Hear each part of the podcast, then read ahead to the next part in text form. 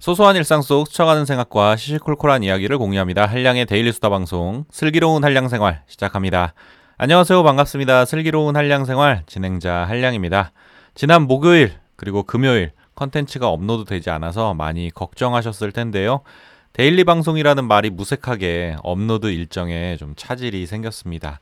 제 컨텐츠를 기다려 주셨던 분들에게 죄송하다는 말씀 먼저 드리겠습니다. 갑자기 개인적인 사정이 생겨서 주말까지 좀 손을 못 대고 있다가 이제야 조금 여유가 생겼습니다. 앞으로 업로드 일정에 차질이 없도록 시스템을 좀 점검하려고 하고요. 새로운 컨텐츠를 기다리신 애청자 여러분들에게는 다시 한번 사과의 말씀 드리겠습니다. 자, 다시 방송으로 돌아와서 오늘은 트렌드에 대한 이야기 해보겠습니다.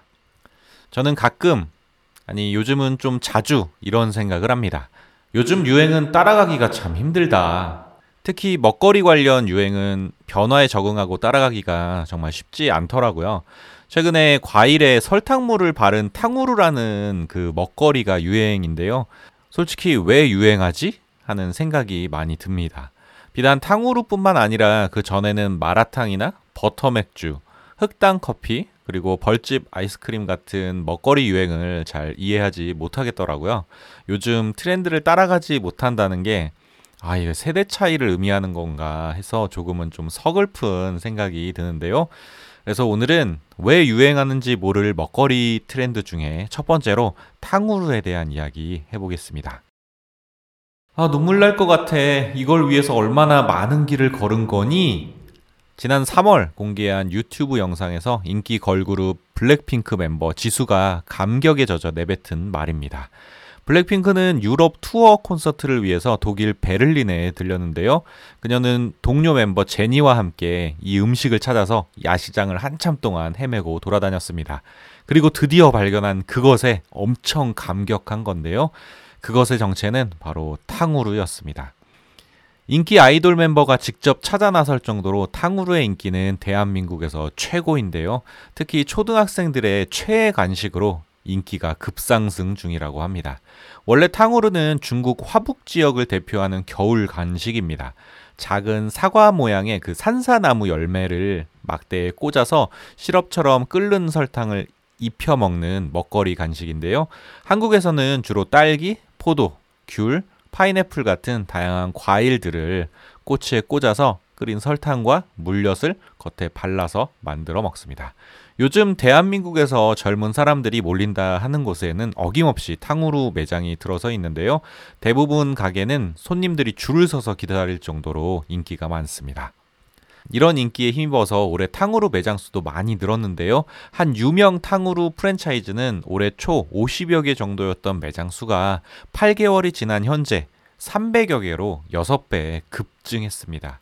거리뿐만 아니라 SNS 상에서도 탕후루의 인기는 식을 줄 모르는데요. 9월 1일을 기준으로 인스타그램에서 탕후루를 태그한 게시물이 12만 개 이상이었고 틱톡에서는 탕후루 해시태그를 단 게시물들의 조회수가 6억 회를 넘어섰습니다. 이렇게 숫자로 정리해 놓고 보면 탕후루의 인기가 정말 대단한데요. 하지만 제 마음속에서는 탕후루 이거 왜 먹지? 이렇게 유행할 아이템인가? 하는 의문이 계속 드는 게 사실입니다. 요즘 젊은이들에게 탕후루는 겉바 속촉의 대명사라고 하는데요. 겉은 바삭하고 속은 촉촉하다. 라는 의미죠. 그래서 다양한 먹방 ASMR 컨텐츠의 소재로 탕후루가 자주 사용됩니다. 입안에 탕후루를 넣고 씹는 순간 그 설탕 코팅이 와사삭 파괴되면서 과일 속 과즙이 촉촉하게 입안을 적시는 그런 식감이 핵심이라고 하는데요. 설탕 코팅이 더 얇고 덜 끈적하게 만들어서 찐득한 설탕이 치아에 덜 달라붙게 하는 것이 기술이라면 기술이라고 합니다. 유행하는 모든 트렌드에는 명암이 있습니다. 이렇게 많은 인기를 끌고 있는 탕후루에 대해서도 현재 다양한 문제가 제기되고 있는데요. 첫 번째 문제는 지나친 설탕 섭취입니다. 설탕 시럽을 굳혀서 만든 탕후루는 꼬치 하나당 10에서 25g의 당이 포함되어 있습니다. 이는 하루 권장 당 섭취량의 절반에 해당하는 양인데요. 칼로리로 따지면 200kcal로 쌀밥 한 공기가 300kcal 정도니까 가벼운 간식으로 여기기에는 칼로리가 꽤 높은 편이죠. 특히 어린 아이들에게 인기가 높아서 탕후루로 인한 아이들의 치아 손상과 당뇨병에 대한 우려가 많다고 합니다. 두 번째 문제는 쓰레기입니다. 탕후루는 세 가지 쓰레기를 남기는데요. 대나무 꼬치와 종이컵, 그리고 흘러내린 시럽입니다. 사실 요즘 탕후루 매장 주변은 탕후루 쓰레기와의 전쟁으로 몸살을 앓고 있다고 하는데요. 최근 SNS 상에서는 다 먹은 탕후루 꼬치와 종이컵이 지저분하게 거리 주변에 버려져 있는 사진들을 쉽게 찾아볼 수 있습니다. 길거리나 공원 벤치에 그냥 버려져 있기도 하고 거리의 시설물이나 작은 틈새에 꼬치를 꽂아 놓은 모습도 자주 볼 수 있습니다. 특히 대나무 꼬치는 그냥 버리면 일반 쓰레기 봉지를 뚫고 나와서 문제가 된다고 하는데요. 그래서 처리하기도 꽤나 까다로운 쓰레기라고 합니다.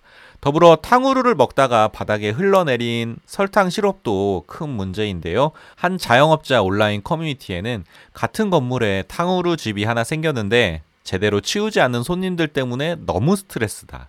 저희 매장에도 탕후루 때문에 바닥이 찐득거린다. 시럽이 뚝뚝 떨어져 있더라.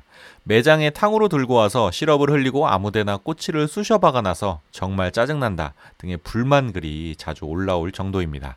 마지막으로 인기에 편승해서 선을 넘는 사람들의 문제입니다. 인싸들이 몰리는 유명 핫플레이스에서 줄 서서 먹는 탕후루 매장.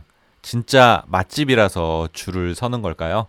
얼마 전 한 커뮤니티에서 탕후루 줄서기 알바 구한다는 제목의 글이 올라왔는데요. 글 작성자는 줄 서서 바람잡이 해주시면 된다. 탕후루를 한번 타가고 10분마다 계속 로테이션을 돌면 된다. 기다리는 사람이 많은 것처럼 북적거리게 해주면 된다. 단순한 줄서기 알바로 1시간당 만원의 시급이 지급된다. 라는 구인 광고를 게시했는데요. 사실 이런 기사들을 읽다 보면 유독 줄이 길게 서 있는 가게들을 순수한 눈으로 바라볼 수 없게 되더라고요. 자, 오늘은 왜 유행하는지 모를 먹거리 트렌드 첫 번째 이야기로 탕후루에 대한 이야기 나누어 보았는데요. 여러분은 어떠신가요? 탕후루 좋아하십니까? 저는 문득 이런 생각이 드는데요. 어렸을 때 어머니께서 딸기나 토마토에 항상 설탕을 뿌려 주셨습니다. 그때 설탕에 찍어 먹던 딸기와 토마토가 정말 맛있었는데요. 개인적으로 탕후루보다 훨씬 더 맛있지 않았나 하는 생각이 들더라고요. 관심이 있건 없건 금방 들끓었다가 사라지는 것이 요즘 유행이라고 합니다. 하지만 지금 많은 사람들에게 관심을 받는 트렌드에 제 자신이 쉽게 공감할 수 없다는 사실이 조금은 서글퍼지는데요. 여러분은 어떠신가요? 탕후루에 대한 여러분들의 의견도 댓글로 남겨주시고요. 더불어 왜 유행하는지 모를 트렌드에 대한 여러분들의 개인적인 의견도 함께 공유해 주시면 좋겠습니다. 오늘 제가 준비한 이야기는 여기까지고요. 들어주셔서 감사합니다. 다음에 만나요. 안녕. 뿅!